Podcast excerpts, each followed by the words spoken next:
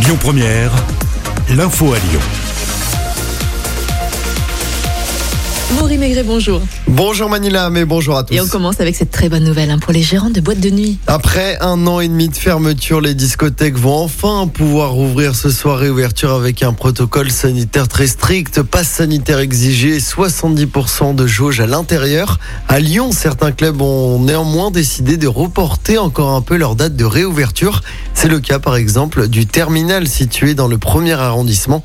On écoute, euh, on Philippe Francesconi, gérant de l'établissement. Oui, parce qu'en fait, on est un, club plutôt divers, c'est-à-dire on n'a pas de terrasse et profite aussi pour faire quelques travaux et, être opérationnel dès, début septembre. On a la chance d'avoir des aides en, en étant fermé cet été. Nous, l'été, de toute façon, c'est pas non plus le, le rush. On, on préfère euh, attendre un petit peu. Et Je rappelle hein, que le port du masque à l'intérieur des boîtes de nuit n'est pas obligatoire. Dans l'actualité également, les deux pilotes rhône-alpins ont été acquittés en appel hier dans l'affaire cocaïne. Le pilote lyonnais Pascal Forêt et l'Isérois Bruno Odos avaient été condamnés à 6 ans de prison en première instance. Plus de 700 tonnes de cocaïne avaient été retrouvées dans les soutes de leur avion en République dominicaine. C'était en 2013.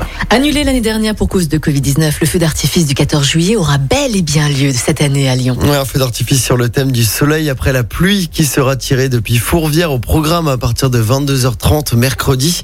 23 minutes de pyrotechnie. Il y aura aussi trois balles en programmées. Trois scènes réparties sur les quais de Saône entre le pont Maréchal Juin et le pont Bonaparte.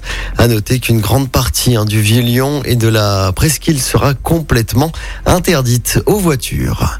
Le tracé du euh, tram T10 a été dévoilé hier. Le tram partira de la gare de Vénissieux pour rejoindre la Altony Garnier en passant par Saint-Fond, l'hôpital Saint-Jean-de-Dieu et le stade de Gerland. Une concertation sera menée dès le 23 août par le Citral. Sur les routes, nouveau week-end chargé au départ de Lyon. Oui, les difficultés débuteront dès aujourd'hui avec un drapeau orange hissé par Bison Futé sur tout le pays. Il est notamment recommandé d'éviter l'A7 entre Lyon et Orange de 11h à 19h. La journée de demain s'annonce encore plus difficile puisque Bison Futé voit rouge au niveau national dans le sens des départs. Et puis il n'y aura pas de spectateurs à Tokyo pendant les Jeux Olympiques. À 15 jours de la compétition, l'état d'urgence est déclaré dans la capitale japonaise. L'info du jour qui fait du bien. Et ce matin, on s'intéresse à la décision forte de la Commission européenne. Et oui, l'institution a décidé d'interdire l'élevage en cage d'ici 6 ans, en 2027. Donc, une victoire pour les défenseurs de la cause animale. Ça concerne qui? Bah, Les poules, les lapins, les canards ou encore les veaux.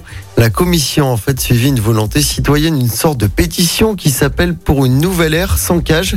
Elle est soutenue par 170 ONG qui a récolté un peu moins d'un million et demi de signatures pour info. On estime que chaque année, plus de 300 millions d'animaux finissent à l'abattoir en n'ayant connu que les cages au sein de l'Union européenne. Merci à Maury. D'autres informations dans 27 minutes. Et à tout à l'heure. À tout à l'heure.